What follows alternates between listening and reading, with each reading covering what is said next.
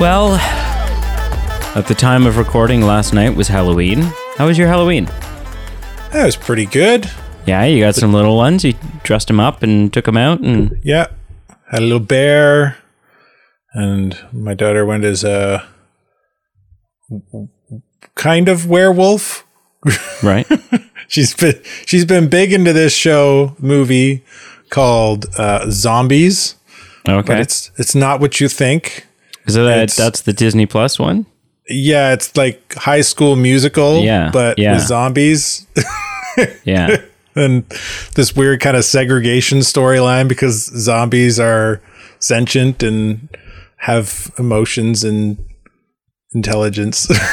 See, those are those are the best get or best gifts. Those are the best costumes because there's no like you're not just gonna go to Walmart and pick up a package, a pre-packaged costume for this character. So this is like yeah, this well, is she like and try she to like craft like- one together.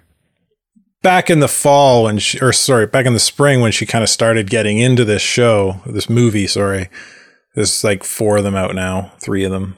Anyway, she uh, she got she went over to her grandma's house and they sewed up like some uh, like a fur vest and fur for her like uh, bracelets and anklets and a, a fake tail and Oh, that's cool. and uh, little ears.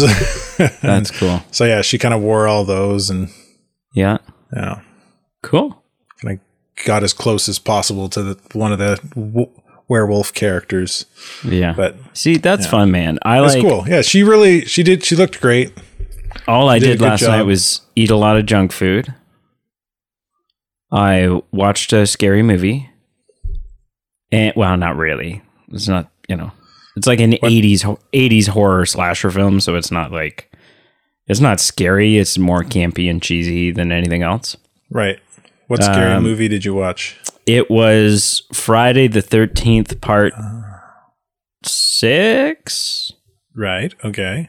Freddy Lives or Jason Lives. I mean, would have been better if it was Freddy.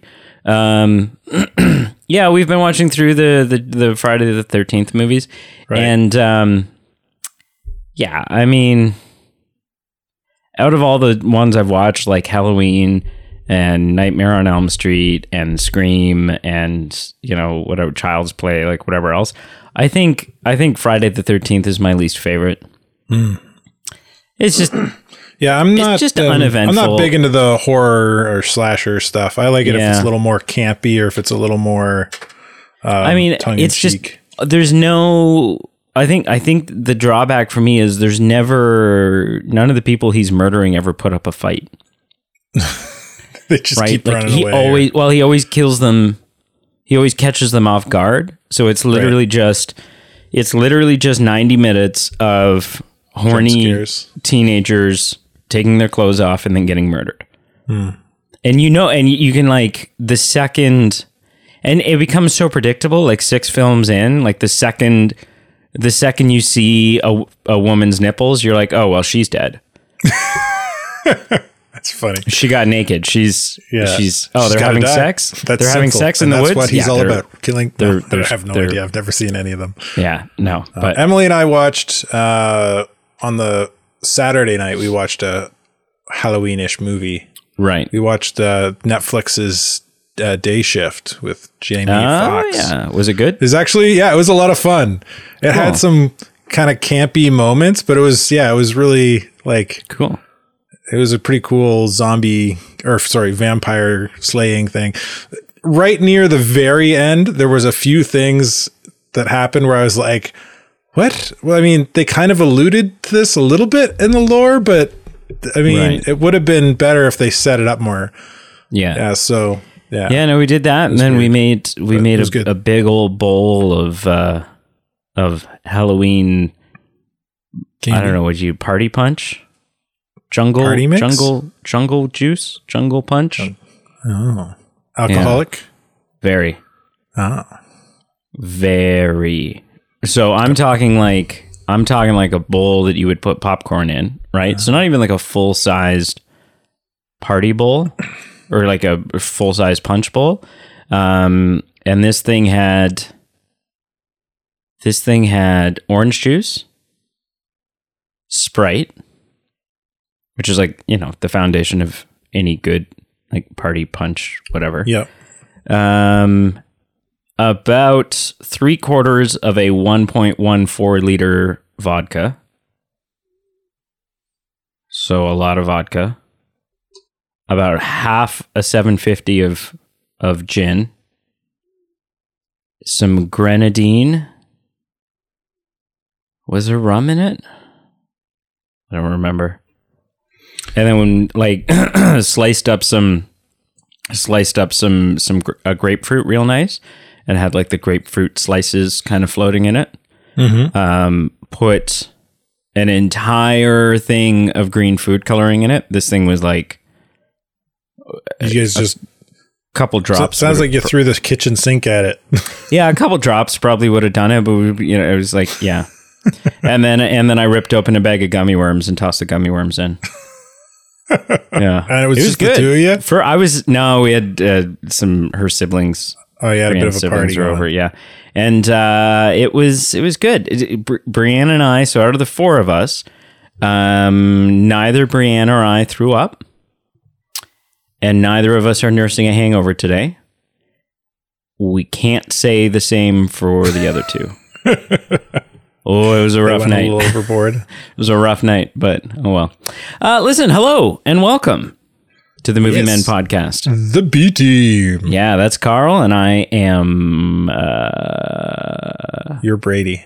right. Yes, it was a late night, and um, Normally, I, I, you introduce yourself, but the Yeah. and I introduce myself. But I think Well, you you introducing me my back. you off there. you scratch my back, I scratch yours. Yeah, there we go. You know. Um, and welcome to our weekly news show. Every week there are so so so many things that happen in the world of movies and movie news and and show news and all that jazz. And we take This past a- week was no different. it was no different. We took a handful of things that interest us um, and decided to talk about them. And I feel like that's an important disclaimer because, you know, as I've said, I think it was last week, I said, yeah, I Yeah. get it. I get it. There's a lot of things happening. So and so and so and so broke up. Okay, great. We're not going to talk about breakups or babies. Yeah, we don't care. I mean, I, I mean, maybe we will if it's like a, you know, I feel like we would talk if if Emily Blunt and John Krasinski split. I feel like we would talk about that. Uh, well, I mean, you might. I, I still wouldn't care. My response No. would be, "Yeah, okay, Yeah, whatever." sh- shit happens. Yeah, It happens Yeah. more often in Hollywood. It seems like whatever. yeah. Okay, so uh, without further ado, um, Item let's pop one, into it. please. There is a new Star Wars film coming. Is there? There is. Which no no no, and this is like this this seems at this point this is a little bit more we got some stuff to go on here. Um and this is exciting because Star Wars has kind of felt like not like in a weird limbo, but like I don't know, personally for a while now I've been thinking like where where are we at with Star Wars? What is happening? Well, in terms Because of the we cinema, have it seems we like have nowhere. yeah. We, so we have Mandalorian, and we have Book of Boba and we have Andor now. But and some people are going to disagree with this, and that's fine. You can disagree all you want. These are those are like some great TV series, right? Star Wars is a film franchise. It is a cinematic franchise. At its core, at its heart, the main installments in Star Wars are always going to be their movie theater experiences because there's nothing like sitting down in a theater to watch the new Star Wars film, which is an experience. You know, I love watching Andor week to week, but it's not like an event. It's not a spectacle. It's not this big. I don't sit down and get goosebumps as the logo comes up across the screen, right? So I'm excited because, and we we literally we very little details, very little details, uh, but it does seem like a Star Wars film is coming, which excites me. But how do you feel about this, sir? So I I think I agree and I disagree with you about your statement about like Star Wars being a cinematic experience primarily in the same way that Marvel is primarily a cinematic experience, but they still have a lot of other properties, right? Like Yeah. But there's it's still more exciting to go see and the TV theater. shows, even without the MCU TV shows. Yeah. Um. So I- yeah, I I agree. Like the best experience are the movies, with with the caveat that the prequel trilogy, Disney trilogy, is crap. Um, but but uh, aside from that, yeah, like the the movies are are the thing that people really want to see when they're done right. Um, yeah, I, I'm I'm guessing. I, I'm, I read an article somewhere, and maybe this is news to you. You maybe you didn't see this, but uh, I read an article. Some guy was talking about that he had an inside source that was telling the Star Wars higher ups. I'm not sure who. I Kathleen assume Kennedy? Kathleen Kennedy or whoever to stop announcing uh, Star Wars movies Yeah. Did you did you because read there's been a lot of Star notes? Wars movies since Episode Nine, and all of them have either been delayed or Yep. canned. Did you did you read all of today's show notes? Because that is an upcoming topic. Oh, I'm sorry. Maybe that's where I read it. That's probably, where I read it. Probably. That's funny.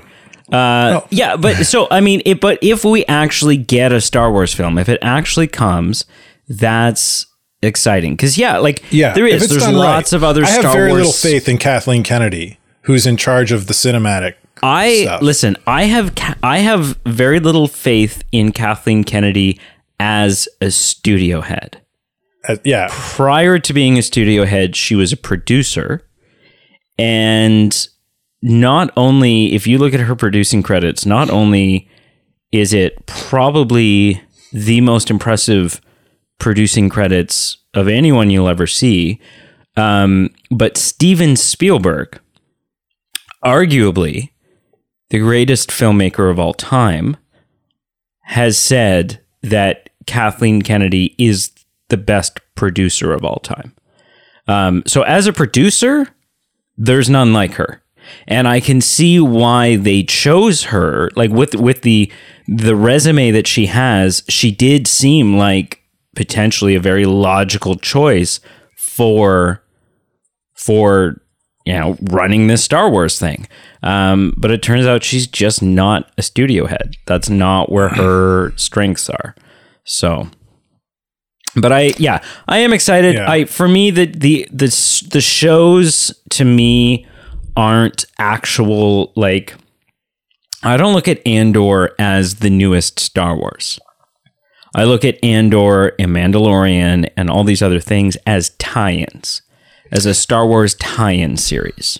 Well, yeah, I, I think to me, the Star Wars movies are all about the Skywalker lineage, and they, they should they should stay that way. in and the Skywalker saga is over now, though. So, like, no matter But- which film we get Well, that's moving just because forward, of bad writing. It shouldn't be over. I like, agree, the- and I agree.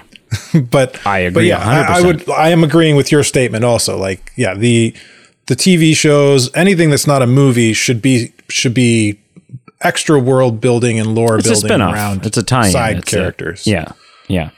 So, either way, hopefully it happens. I'm excited. Uh, so, moving on, you and I saw Black Adam last week. We talked about Black Adam last week. So, if you Mm-hmm. want to listen to that review, go a hunting because it's it's there. Um, Dwayne the Rock Johnson, who is not only a baller when it comes to drawing in like like dollar for dollar there is no right now there is no greater financial hollywood draw than dwayne the rock johnson Right. he may not be the best actor in hollywood but he is the biggest star in Hollywood and has been for several years now. If you have a movie and you want it to make money, regardless of whether it's a good movie or not, you get Dwayne the Rock Johnson and you put him in there, and and you, you know people will come people will come. It's just it's just the way it works. Um, Black Adam has now served as Dwayne the Rock Johnson's biggest film opening of his career. Does this surprise you? I, when you're when we're talking uh, about things like it's Black Adam, and there was a lot of hype about it, but then since it's come out, there's also been not super great word of mouth, and I just feel like when you're when you're comparing this to things like the Jumanji movies, um, installments in the Fast and the Furious franchise, like all of these big Hollywood blockbuster franchises. Um, now, granted, so is the DCEU, um, but it just I don't know something about this. It I, this being his highest grossing film, highest opening, biggest opening, it makes sense when I think about it, but it's still hearing it surprised me. I was still like, oh. I would say hearing it surprises me because it because of my viewing experience of Black Adam. like and what we talked about. You had fun. It's good, but it's not amazing. Yeah. I'm sure he's done better like he's definitely done better films before Oh, sure. he really became like an A-lister. But Sure. that but yeah, he's now such a I guess his name is such a big draw that even if the film's just just good, uh, he he he makes it make more money than it should. And well, and you do have to wonder, and this isn't this is not a rabbit hole I want to go down, but you do have to wonder if we're talking about like there are maybe not like certainly not the majority of the audience. I guarantee you there are people who paid money, their hard-earned cash to go see Black Adam just because they wanted to see Henry Cavill as Superman. I guarantee that. Because uh, some people, like back in the day, we used to, you would, back in the day before the internet, you would go to a movie, you would pay to get into a movie, yeah, maybe not you or me, um, but it happened where people would pay to get into a movie and maybe they'd stay and watch the movie, but they really weren't there for the movie. They were there because the new Indiana Jones trailer was playing at the beginning. Oh, of it. yes. Or uh, yeah, yeah, yeah. and that was the only that because was that was the only way you could go see these trailers. yeah. Right. And so Yep. I, I don't, if considering that has happened in our cinematic past, I don't think it's, I don't think it's far stretched to say that some people, especially on a cheap night, you drop 10 bucks to go see Mm-hmm. a movie that eh, you don't really care about, but you're really just there for, for Henry Cavill. Yeah. So There it'd is- be interesting to know the stats on that, whether that significantly boosted those numbers for, for The Rock or not. There's an interesting. I read an interesting article on Dwayne the Rock Johnson as Black Adam this week, and it was a speculative article, so they weren't. They didn't have any facts other than past um, roles he's played and the contracts therein.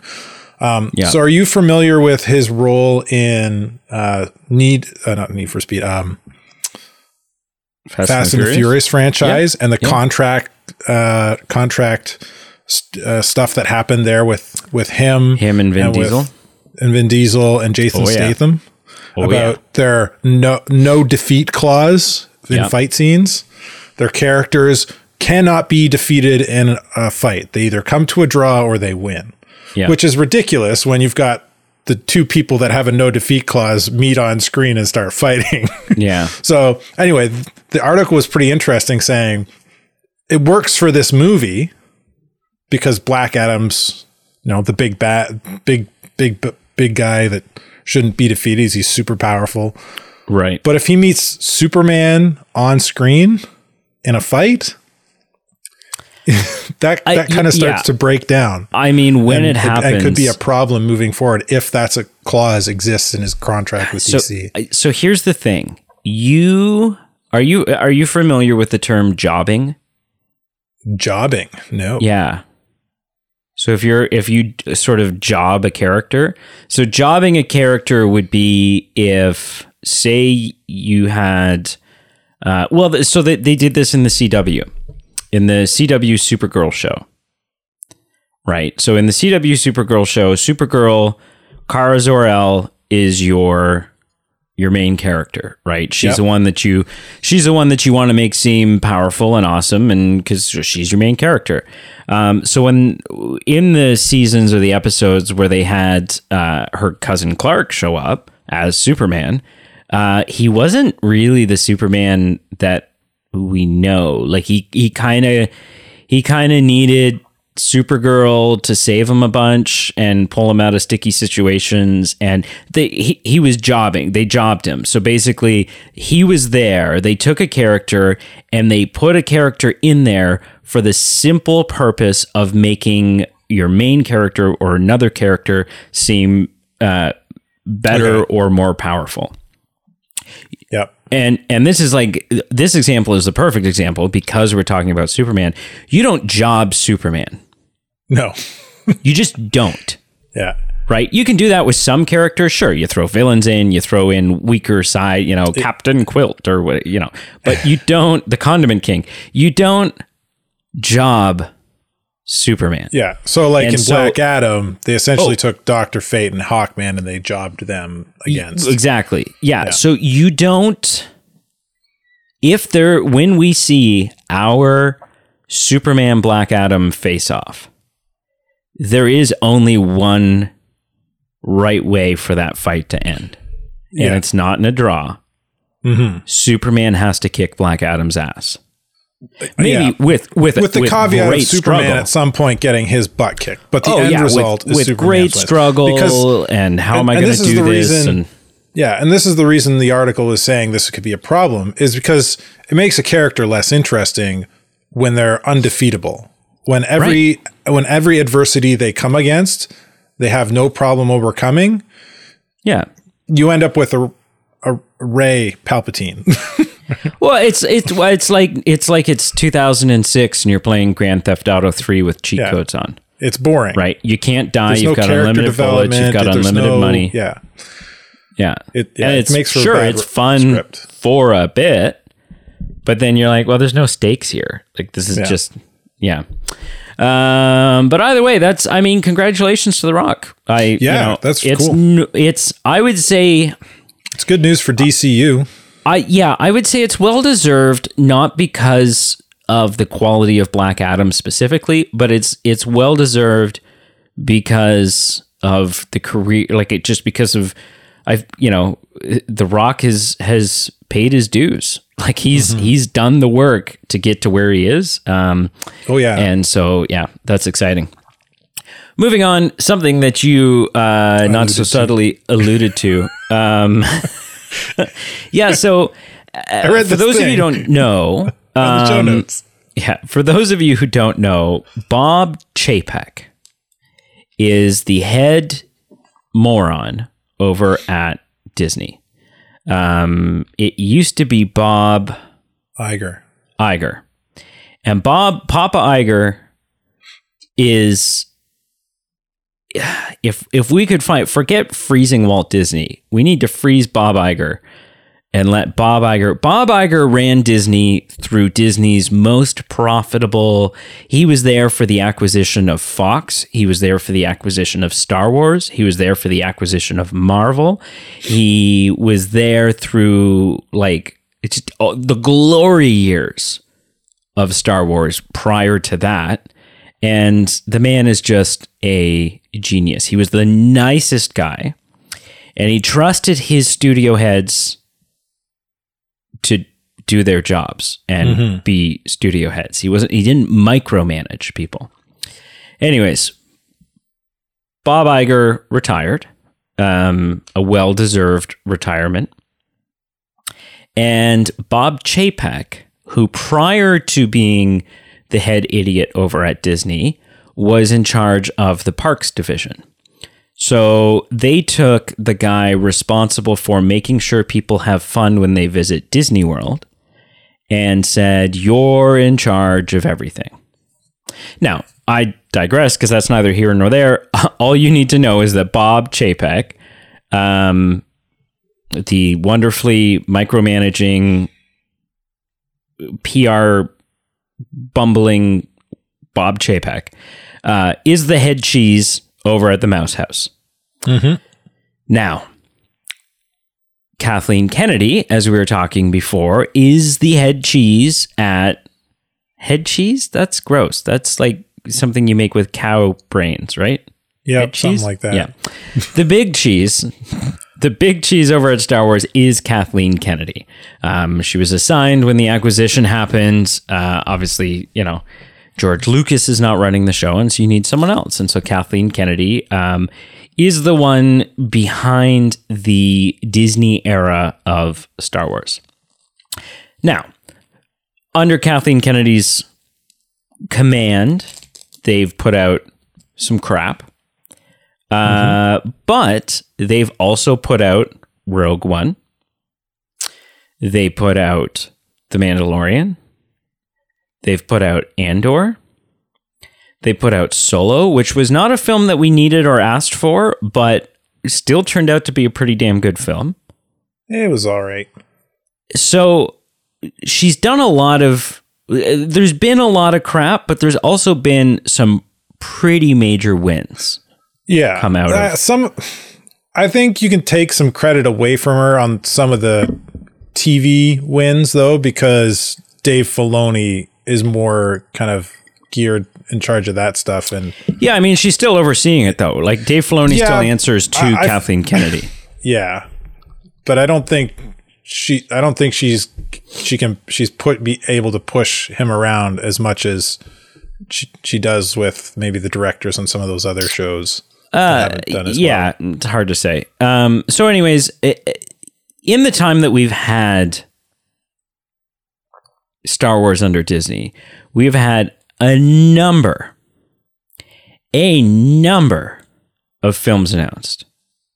Um, Patty Jenkins' Rogue Squadron movie, which they say is still happening, but has been evidently backburnered. Yeah, Uh, delayed. Rian Johnson is very, and so is Star Wars, is very insistent that Rian Johnson's trilogy is still happening. oh God, I hope not.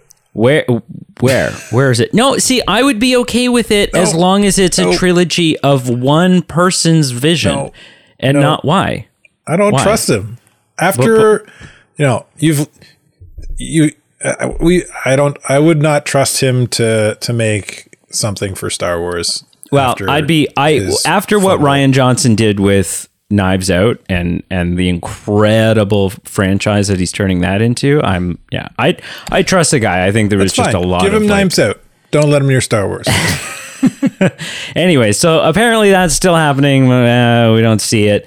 Um, it was announced forever ago that there's a, a Taika Waititi Star Wars movie. We haven't really heard anything about that in a while.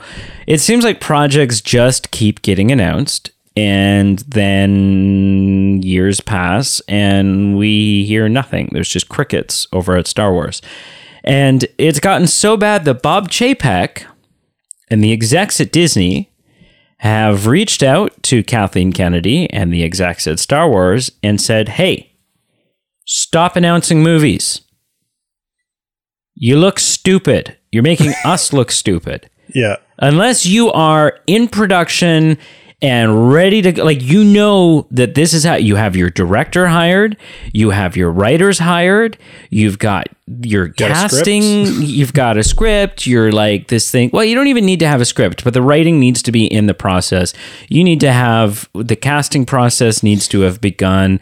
You need to be well into pre-production before you announce stuff because right now it seems like you're just oh i've got an idea. Oh shit. Okay yeah that's a great idea. Let's announce that tomorrow.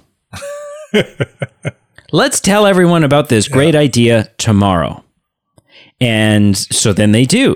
And then one thing leads to another and the film doesn't get made as happens with many ideas. And the fans are left here sitting going, "Oh, weren't there like seven Star Wars films that were What's going on here? Um, so I think this is a bold move, but I also think it's the right move, and it's super, yeah. super necessary. Carl, what are your thoughts on this? Yeah, D- don't don't start a hype don't start a hype train that's going nowhere. Unless it's actually going to leave the station, why announce anything? Yeah, like you're a parent, right? And Last time I checked, what would what would the fallout be on you if you teased and suggested and made it seem very apparent that after dinner we're going to go for a bike ride and get ice cream and then after dinner comes and you're like eh I don't know. It was just a thought I had, but I opened my mouth and told you about it anyways to your children, and and then decided you weren't going to do it. How popular would you be in your house? Do you know how much my child loves ice cream? Right? See, I would I would never hear the end of that. no, you'd be you'd be crucified over this. So Yeah. yeah, I I yeah, one hundred percent. I think you you put it perfectly. Don't start a hype train that isn't going anywhere. If you're not going to put fuel into that hype train and and turn it into something, then uh, then stop, stop. We're sick of it. Yeah. Yeah. Speaking of hype trains, Christmas is coming. I like Christmas. Yeah, we're November now, which mm-hmm. you you got to be careful. You got to be careful because Remembrance American Day has Thanksgiving, well, Remembrance Day hasn't happened, Remembrance Day. and people get really upset. But the radio stations don't seem to care because they play music anyways. Neither and do the stores. doesn't. Yeah, Walmart doesn't care because all their shit's been out since June, and yeah, so but um, and along with Christmas comes the Guardians of the Galaxy Christmas special, our 2nd Mm-hmm. special presentation that we've gotten from Yes. Disney following Werewolf by Night. Um, yeah, and not only is it coming, but we got a trailer, a trailer Yeah. that shows the Guardians, um, kind of banding together. You know, Peter's upset. Peter's an Earthling. And Peter's, you know, it's Christmas time. He's always a little blue, being away from home and all this stuff, which doesn't make a lot of sense to me because Peter hasn't actually lived on Earth since he was a small boy, and that didn't seem like a Well, super I- my happy time for him either. My takeaway from from it was that he wasn't blue because it's Christmas. He's he, he normally enjoys Christmas, and this time for some reason he is blue, and the Guardians don't know why. well, he's we'll blue because. Gamora, he, you know, yeah, well, he that- doesn't that's know to be that, the assumption. Yeah. Yeah, Yeah. Um, and so the Guardians decide that they're going to cheer him up and they're going to go to Earth and they're going to find some Earth esque things to remind him from home and, and see if they can't uh, turn his Christmas around for him. not And- just Earth esque things. Yeah. Well, Kevin so then Bacon esque things. yeah. So then they're like, well, you know, let's uh, His favoriteest let's- thing. What's the best thing we can get for him? Because Star Lord really likes Footloose. He talks about Footloose. yeah, Uh, and so let's get Kevin Bacon. And so Hell they, the trailer shows breaking into Kevin Bacon's, like breaking through Kevin Bacon's wall yeah, and and yeah. B&E. kidnapping him or attempting to kidnap him. Listen, this trailer, I this is something that has been on my radar, not in a negative way, but in a I just I've been like, oh, okay. So like a holiday special. When are holiday specials ever great? Right? Maybe they're good, but it's not going to be great. This is not going to be like a real standout MCU thing. Um, and then I sat down and I watched the trailer, and I think just a combination of seeing Mantis and Rocket and Drax on Earth in Times Square, like Yeah. interacting with with I'm there with yeah. locations that we're not used to seeing them, like non-cosmic locations. Um, and then the whole Kevin Bacon thing, which at first I was like, "What? This is like, oh, that's kind of funny," and then I I viscerally laughed out loud Yeah. when the it's you know starring Star Lord and starring Mantis and starring Drax and starring all these people and and introducing Kevin Bacon. Yeah.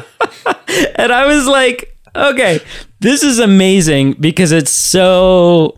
I mean, you don't need to introduce Kevin Bacon, but it's. And then I stopped and thought about it, and I was like, well, this is like that's this is bigger than just a joke because you can now never have you can never have Kevin Bacon As a play character. a character in the MCU Unless, because unless he's you have voicing them or heavily makeup. Oh, well, yeah, because you have now established that Kevin Bacon is a character in the MCU. He's Yeah. a he's a person. He exists in the MCU, right? Because if you think about it, Mark Ruffalo doesn't exist in the MCU, in Yeah. that in the six one six world, right? Robert Downey Jr. doesn't exist. Like all these actors um, don't exist, but Kevin Bacon does, and I, it's so funny. I'm so looking forward to this now. It's done. You know, the purpose of a trailer is to take your excitement level for a project and bump it up. And if that is the metric that we are measuring trailers by, this was a great trailer because Yeah. it took my excitement level, which was arguably pretty not, I wasn't like dreading it. I was always going to watch it, but I wasn't like, I didn't really care. I wasn't, it wasn't something that I was, you know, It wasn't on my radar. I didn't have my sights set is. on it by any means. Um, and now, now I can't wait. Yeah. Now I cannot wait. You saw the trailer, Carl. Uh, what did you think? Well, yeah, it wasn't on my radar at all. I watched the trailer. It was fun. It was funny.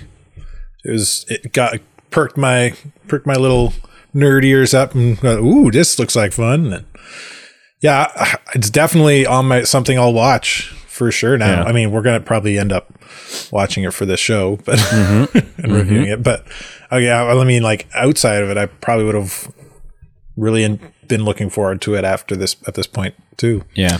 Yeah, it looks great. Yeah. that looks hilarious. Uh, I'm sure it'll be if if this if Werewolf by Night is the stepping stone for for future specials, quote unquote. yeah. These little standalone It- projects. It then then it it's set a not a high. I wouldn't say it's set like an impossible bar, but it's set a pretty high high-ish bar, but it's not unattainable.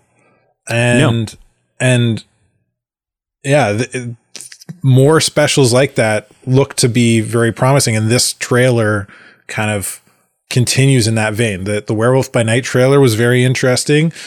This one is very interesting. Yeah, I, Well, I think it- uh, I got you know I, what I- high hopes for it. You know what I think these special presentations open the door to? I think they're the perfect answer to hey, look, we've got a, a, a bunch of characters that uh, aren't big enough to do a movie around. They're not really big enough to do to give a series to. Um, we don't really have a big story to tell with them, but we think it would just be fun to throw them. You know, it, it won't cost us very much to throw this up on the screen for the fans um, and and tell a, a quick hour, hour and a half long story uh, about about this character. And I think Yeah. that these special presentations are the answer to to that query. Yeah, agreed. It's um, it, it we haven't done it yet, but we're going to be reviewing the this Jedi Tales, the new Star Wars Jedi Tales, and these specials have the opportunity to be similar to the to that show, where it's just just a quick little story. little quick story.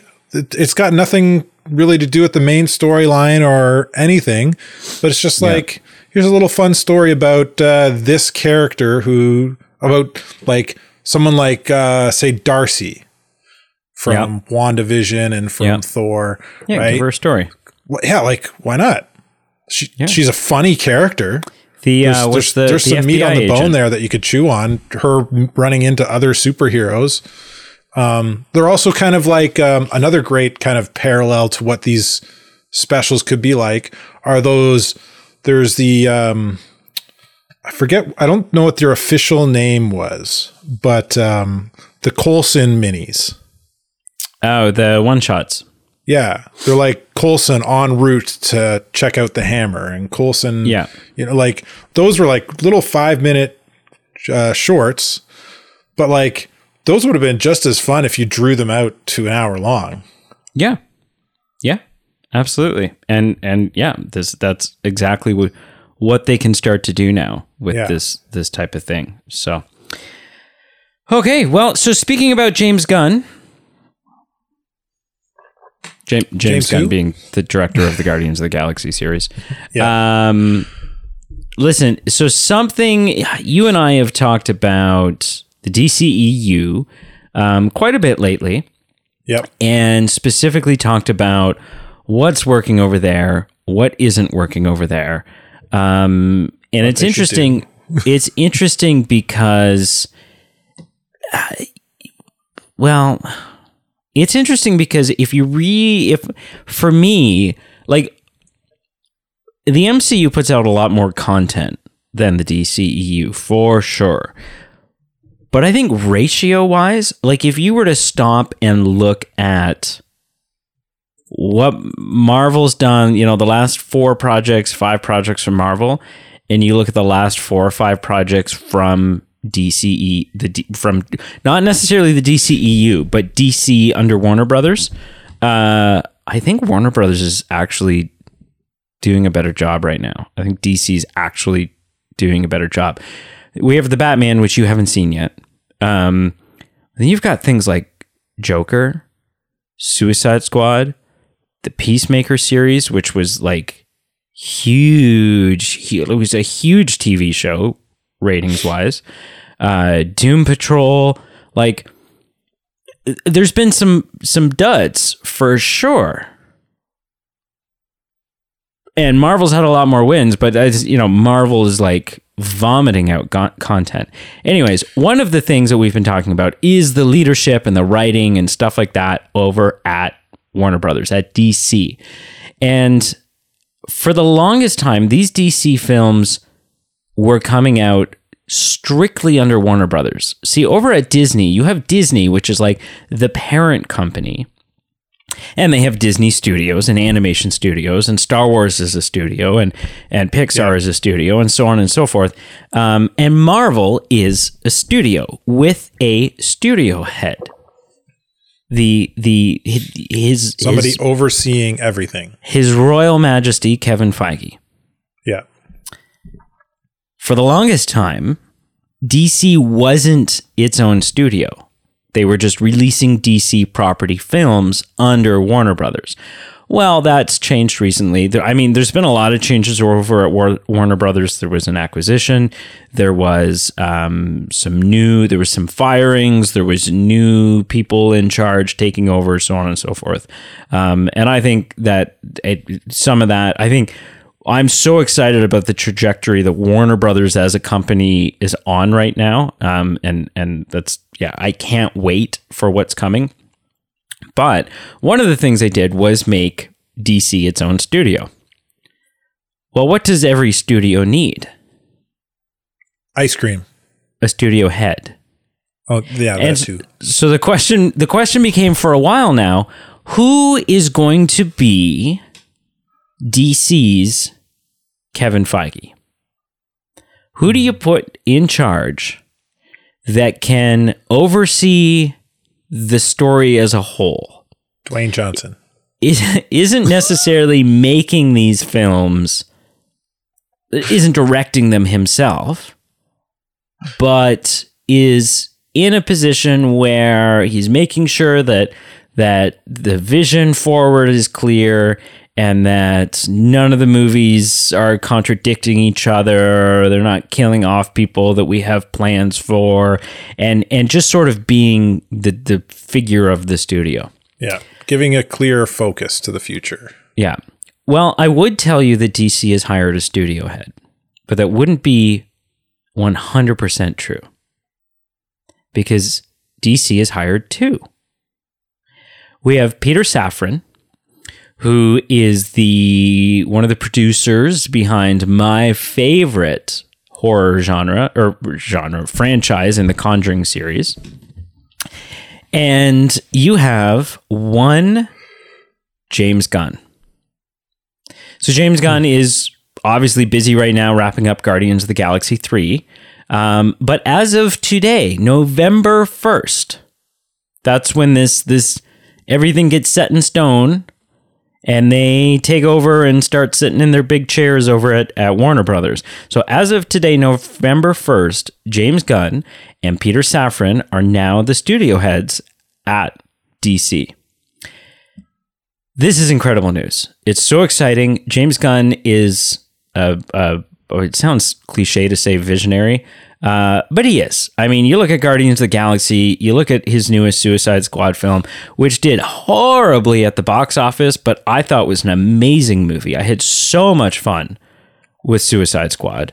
Um, I think this is I think this is a fantastic move. I think this makes all kinds of sense. The studio needs direction, it needs leadership, it needs someone there to to be able to handle things like the Ezra Miller situation and to be able to to say, okay, let's no, we're not making that movie. Yes, we're making this movie. No, that's not what we're having our characters do. Let's let's steer this ship in one kind of coherent direction. Mm-hmm. Um, and I think James Gunn is an excellent choice. Carl, you heard about this. What are yep. your thoughts? I I think it's a good good to decision. I mean, having uh, one kind of clear vision from the top down and kind of this yep. capacity is obviously important uh, as we can see from the MCU uh, and the prior DC compared to the prior DC franchise that you've mentioned, which isn't cohesive, where the Marvel movies are very kind of tied together and cohesive. I think I think it's a great idea. My one and I don't I don't know much that much about how this would work, but I feel like maybe having two top dogs might cause some friction or some problems.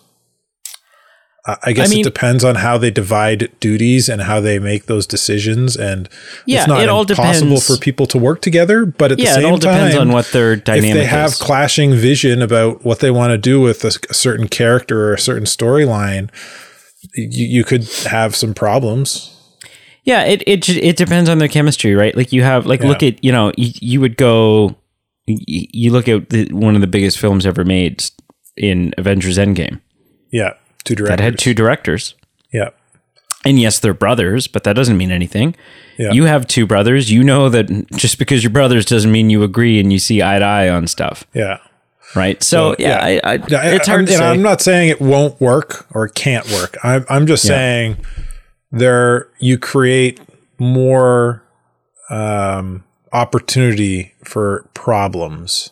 Sure. Yeah, one uh, person wants by, to do something. having two two people making decisions. You can't veto the other guy. Like yeah, yeah, yeah.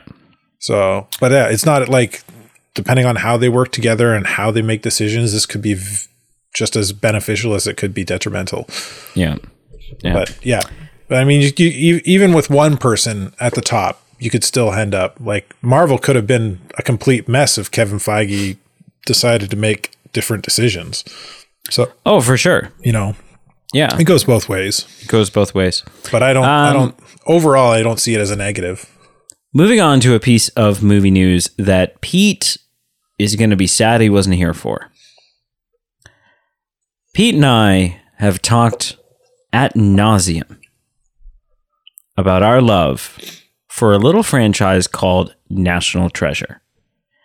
Uh, a franchise that we have long, long, long been waiting for a third installment of. Mm-hmm. And every so often, there's rumors. Someone does an interview, and and a director or Nicolas Cage says, "Yeah, they're working on the script. Disney's not quite happy with it yet. They're doing some some rewrites, you know, or blah blah blah." And nothing. Nothing nothing has ever come. And that's especially disappointing because the second one ends with such a cliffhanger. Like the second yeah. one just sets this up for, you know, the president says to Nicolas Cage, "Did you get a chance to take a look at uh, that that page I asked you to from the President's Secret Book?" And Nicolas Cage says, "Actually, yes, I, I did, I did look at it." And um, the president says, "And?" And Bill, Bill, Ben Gates says, like Nicolas Cage says, very interesting. Uh, and then they kind of like walk off together and they start chatting about it. And you're like, ooh, like, what is it? Tell me more. uh, and we've never gotten that, but we are getting a a National Treasure show on Disney Plus coming out this Christmas. Uh, December 14th, it drops. Not starring Nicolas Cage, not focused on Nicolas Cage's character, Ben Gates, but his his sidekick, Riley, is in this series. So that confirms to us okay, this is in the same continuity, it's the same universe. Um, and I've I said to Pete, and maybe I've even said it here, I'm I fully acknowledge that this show deserves to be and should be its own thing. But I really, really hope that it's just building up towards a Nick Cage cameo in the in the the series season finale, um, and them announcing and setting up, uh, you know, setting up National Treasure three. Well, something that gives a little bit of credibility to my wishful thinking is that there are reports that Nicolas Cage is in fact in talks for National Treasure 3. Now, there's a couple of things here to take into consideration. One is that these are reports. It's not confirmed. Two, it's also quite possible that if this is legitimate, that right now we think that he's in talks. Um, but really, that means he signed a deal three months ago, um, and they're working on whatever they need to do to get him ready to go shoot this, or they're, you know, they've got the script going, or whatever it is. Um, I I have said time and time again, I don't think. Am I, do I mean this? I think I mean this. I don't think there is a film especially now that I already know I'm getting Michael Keaton as Batman. I already got Tobey and Andrew back as Spider Man. Maybe with the exception of a third Andrew Garfield Spider Man movie. I don't think there is a film that they could come out and announce tomorrow that would get me as excited that would make me as happy and giddy and hate the fact that I had to wait for it to come out than Nicolas Cage in a National Treasure 3. I just What I I want it so bad. What about Uh, Titanic 2, The no. Rising? No, they already did that. they did that in the 80s. They they raised it up. Yeah, there's like it's a different. It's not the same continuity. It came out even before James Cameron's, but yeah. Um, so, what are your thoughts on this? You you saw this that that Nicolas Cage might be in talks to return to arguably one of his most beloved characters and and roles, um, certainly among our generation. Um, Yeah. So, what are your thoughts? Is this something I you like want? Nicolas Cage. I like National Treasure. I think I, I think it'll be uh, yeah. If uh, man, I I feel like especially these days with a lot of these kind of reboots and uh, returning to franchises years Legacy down the line, and some of them being good, and some of them not being good. It's kind of like you always got to throw that caveat, like I hope it's good, fingers crossed. so yeah, but how could it not be? man? I I love me some some Nick Cage, man. So sign me up. It just I'm- doesn't I'm it feel like th- this is this is a film that we need right now.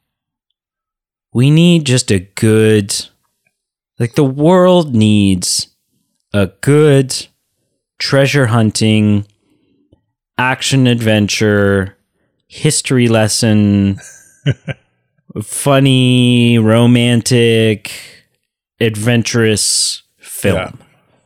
Yeah, yeah. yeah. We don't we don't get like those are because we these came out around the same time or not too long after the the Mummy movies. Did they not? Uh, a little bit after, Which, but were, yeah, which kind of had after. a similar kind of feel, you know, like that Yeah, treasure hunty action. Yeah, yeah. man. It's so I'm in. good, man. It's so good. Uh, moving on to our second last topic. Are you ready? Bring it. You ready for this? Um, sticking with the MCU, so uh, WandaVision, which to date I think is the best MCU show we've gotten. WandaVision was so damn good. Um, at the end of, and I'm going to spoil WandaVision for you because it's you've had what two years now to watch it. So if you haven't, I, you know, um, Vision, who died in Endgame, and sort of kind of half comes back, not really, because Wanda's like projecting an imaginary version of him. Um, so we get to see Vision throughout, played by the wonderful Paul Bettany. Yep. Um, but the the government division S.W.O.R.D. uh, is also in the process of like they've built Vision's body, but They- White they've- Vision They've, remade him. they've remade him, but i i It's he's not him. lacking the the you know he's just a, he's, he's not a real boy. He's not a real wooden. He's just a wooden boy at this point. He's not.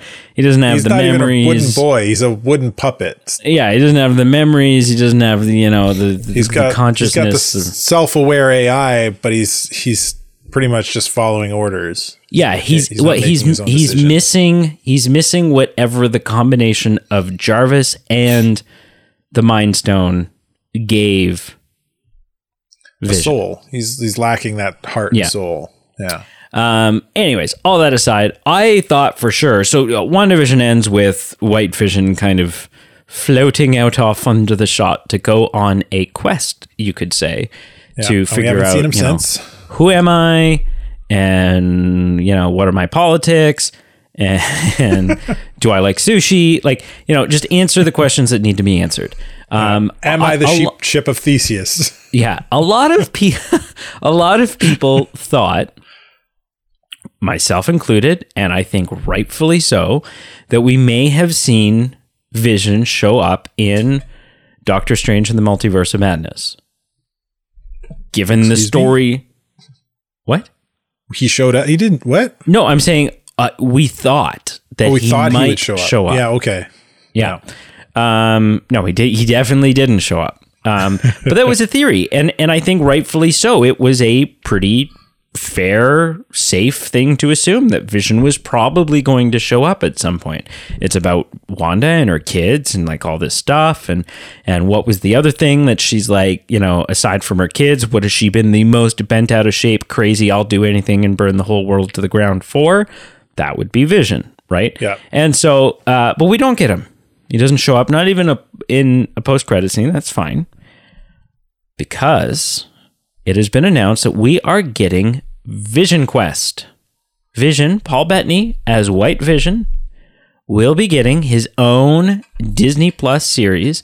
I believe coming out uh, it, at this point, it'll either be the end of 2023 or sometime in 2024.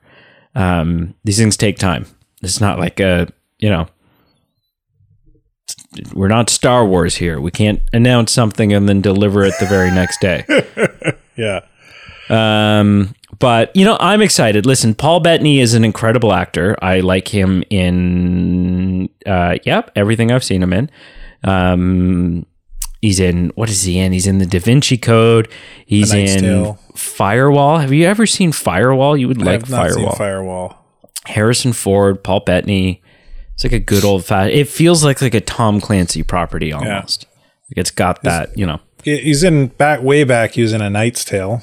Yeah, in Knight's Tale. Kind Yeah, of one of his starting roles. Yeah. if I'm not mistaken. So love him, love his voice, love his acting. Yeah, um, and I think it's time to give him I, I think this is good. I think, you know, there's so much story left to tell with Vision. Um, and and I think that Paul Bettany is an actor who deserves to be at the center of his own project. Um, and so yeah, Vision Quest. I mean, at this point, Well, even I- the bad like- stuff that we get from Marvel, I'm always excited when I first hear about it. There's there's nothing you could announce tomorrow and be like, oh, we're gonna do such and such, and I'd be like, what? No, I'm always like, oh, wow, okay, it's wow, it's Kevin Feige. He must have some kind of plan, um, and so that's how I feel about this. I mean, I I'm on board. What I think I agree with you in all aspects. Like it's and especially with Vision Vision's um, kind of story arc where his character's at. This is the perfect opportunity to give him a standalone story. Let uh, to give him something where he is the center of the story because he's he's off on his own. He's he's hunting. He's he's on a kind of a self fulfilling journey now. Right. So it's definitely like the perfect time to do that. And like you said, Paul Bettany, there's no reason not to give him the lead role in something. Oh yeah. I mean, yeah. It's, I'm so excited. I'm so excited for everything these Yeah. days. It's a wonderful like What a great time to be alive. it's so good to be alive. Oh my goodness. Hardly anybody has rickets. Like Yeah. so good. Last topic. All right, Henry Cavill. Love him. the Man of Steel, Indeed. the last son of Krypton, Indeed. Clark Kent, Yes. This this the man all the from same Uncle. role. the man, the man from U.N.C.L.E., yeah. That guy with a mustache from that Mission Impossible movie. The, the uh, arm pump in the washroom. Yeah. Yeah, yeah, yeah. Fun scene. Uh, Geralt of Rivia. Get out of. The White Wolf. or at least he was. Mm. Yes. We should we should introduce all of our topics as dramatically. Yeah. was, uh, Just really build them up. Yeah, it's going to take some writing and some practicing, but that was uh, it was amazing. Um, yeah, so Henry Cavill, who obviously is not only Superman, um, but he's been playing Geralt of Rivia in uh, the in Netflix's Witcher series. mm-hmm. Killing it too. Yeah, and he, he killed it in the first season, and he killed it in the second season, and then they were like, "Okay, time for the third season," and Henry Cavill was like, "Eh, nah, All right. I'm not Do another no, one. Yeah, and he did another one, um, but that's it. He's done. Yep. He's officially passing the reins Yeah. Ah, to Thor's brother. ah, ah. Yeah, so there's either going to be no season four of The Witcher, or there will be a season four and they will recast him, um, or they'll come begging and pleading and offering cash and begging and pleading and offering some more cash. Um, Well, and they've they'll be already able to. recast him. Have they? Yeah. It's um, uh, Liam Hemsworth. Oh, It was a, it was when it when it, it was announced via Twitter from Liam Hemsworth and from Henry Cavill. Henry Cavill saying, "I'm done act. I'm done this role. Uh, I'm gonna pass it off to Liam. Liam, have fun with it." And Liam's like, "Hey, I'm looking forward to this. Love the character. You looking know- forward to it." I think So Liam Hemsworth will be the White Wolf for season four. I think this could work for two reasons. One, Liam Hemsworth is a good actor. And two, when you are playing a character who is in that much makeup and a wig and altering your voice and like yes you'll be able to tell it's someone different but the look is going to i would imagine is going to be very similar. Well, I mean, uh, the I you get the hair and and the eyes. everything like yeah like he he will look similar. He will look de- like he's obviously going to look different than henry cavill. Yeah, they don't he's not gonna have the, the, chiseled chin and the yeah. But but yeah, like once you put the cat's eyes in and the the hair and he does the voice and yeah. Yeah. I you know, I think this works. I under you know, I respect I respect Henry Cavill's decision to leave. Um we don't know for sure why he's leaving. Lots of theories floating around. Lots of theories. Um, I think that it might have some stuff to do with uh, the fact that it looks like they're going balls to the wall with Superman moving forward. Um, you Mm-hmm. he's speculated. also in the. He's also rumored to be one of the lead uh, choices for the next 007. I know, and I want that so bad, but I don't think they will now. I think I think the Superman stuff. I think that blows any possibility of of that happening out of the out of the picture. Yeah, not happening. Um, I'm now I'm now I'm still voting for Tom Hardy. I want Tom Hardy to be the next 007. Um, but yeah, you speculated that it could be that Henry wasn't super thrilled with the direction the show was going in, some of the writing, some of the Yeah. the way that they were handling source material. Yeah, so yeah, Henry Cavill is unabashedly an, a nerd. Is that the right word? Abashedly? Oh yeah, like the the man Ashamed. builds. He's not he's unashamed of being a nerd. He's like the dude plays plays and paints Warhammer, which is a bunch of yeah, miniatures. I've watched Like, videos of him like building gaming PCs. and, yeah, like- he's yeah. he's a he's about as nerdy as as you can get. And, and so when he says I'm a fan of this nerdy property of The Witcher, it doesn't it's there's no stretch of of going, "Oh no, he just started reading them for the part and became a fan recently." No. He more than likely has read all the books and played all the games long before he, the, he was ever offered the role. oh, um, I assume so. He knows his character inside and out. Yeah.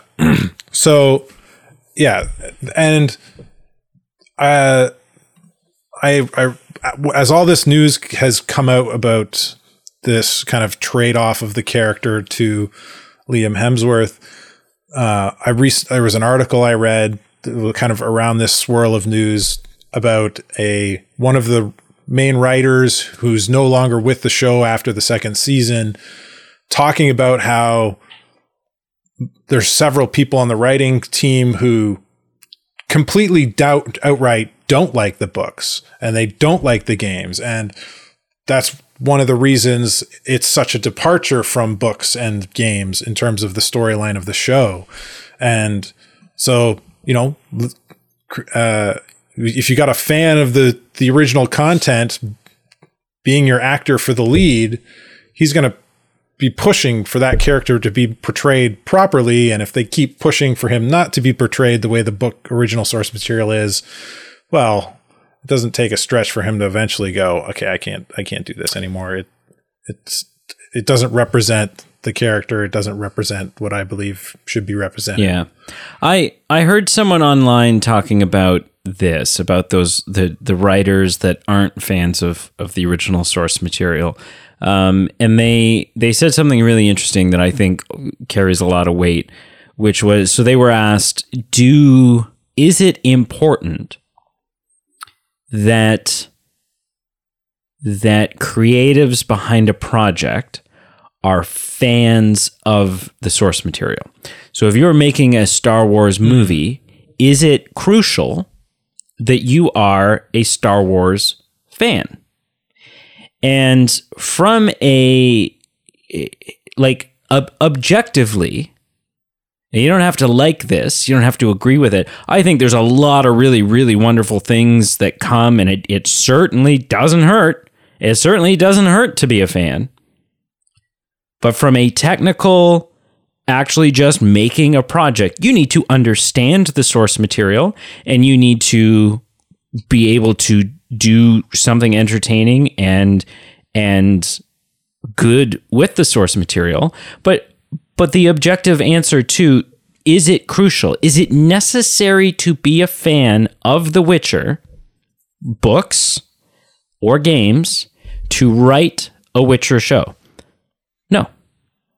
No, Yeah. it certainly doesn't hurt. And it and and it it probably helps in a great many ways. But is it crucial to be a fan?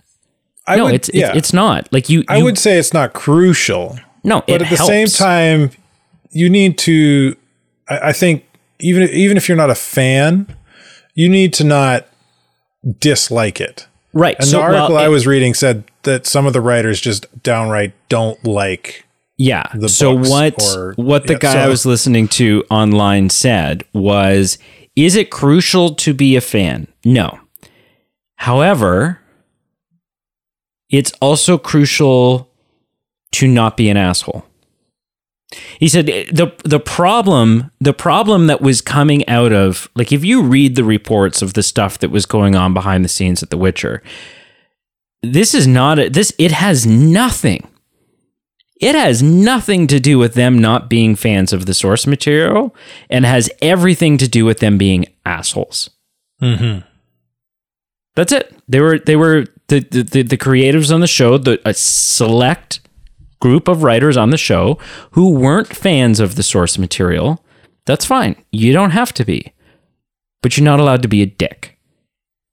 And apparently Yeah, they didn't gotta- get the memo. You you don't have to like the source material, but at least show it some respect.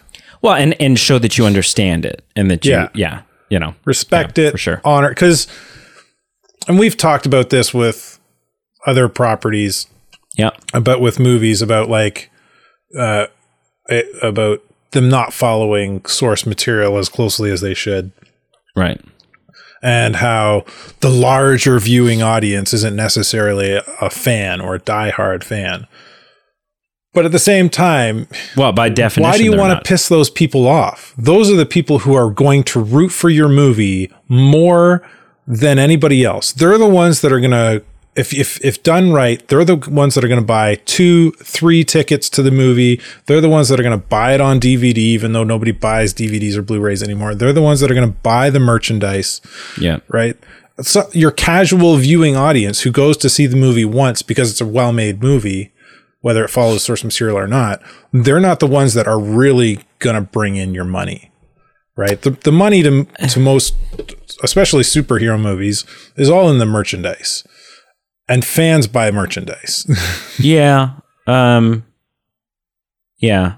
It's yeah. It's it, the fin- the financial workings of the movie industry is is is a much more complicated thing than than we have time to No, delve yeah. into, or that I even fully that either of us fully Regardless, I think we're, but we're on yeah. the same page here, right? Like I think so. if you're gonna For the most vary part. from the source material, at least pay it respects. And. Absolutely. Don't All right, everyone. That is the news for this week, um, and that's what we think of the move. This the the move. This is that's what we think of the news for this week. Uh, but that's not what's important. What's important is what you think about the news this week. So we want in the comments below, wherever you are listening to this, reach out to us and uh, yeah, let us know your thoughts. Um, are there any news things today that get you really excited? Are there any opinions that we had today that you think uh, is a clear indication that we are out to lunch? Let us know. We like hearing from you. Um, and the Movie Men podcast at gmail.com. If there's something that pops up through the week and you're like, hey, I heard this bit of movie news and I think this is worthy, they need to talk about this, send it to us. And there's a chance that we will.